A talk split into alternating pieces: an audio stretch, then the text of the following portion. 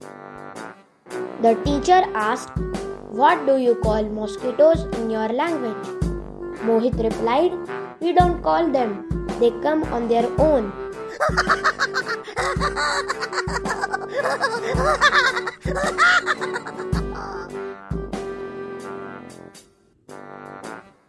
The doctor told the patient that if he ran 8 kilometers a day for 300 days, he would lose 34 kilos.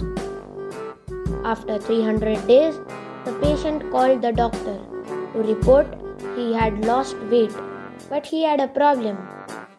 The doctor asked, What is the problem?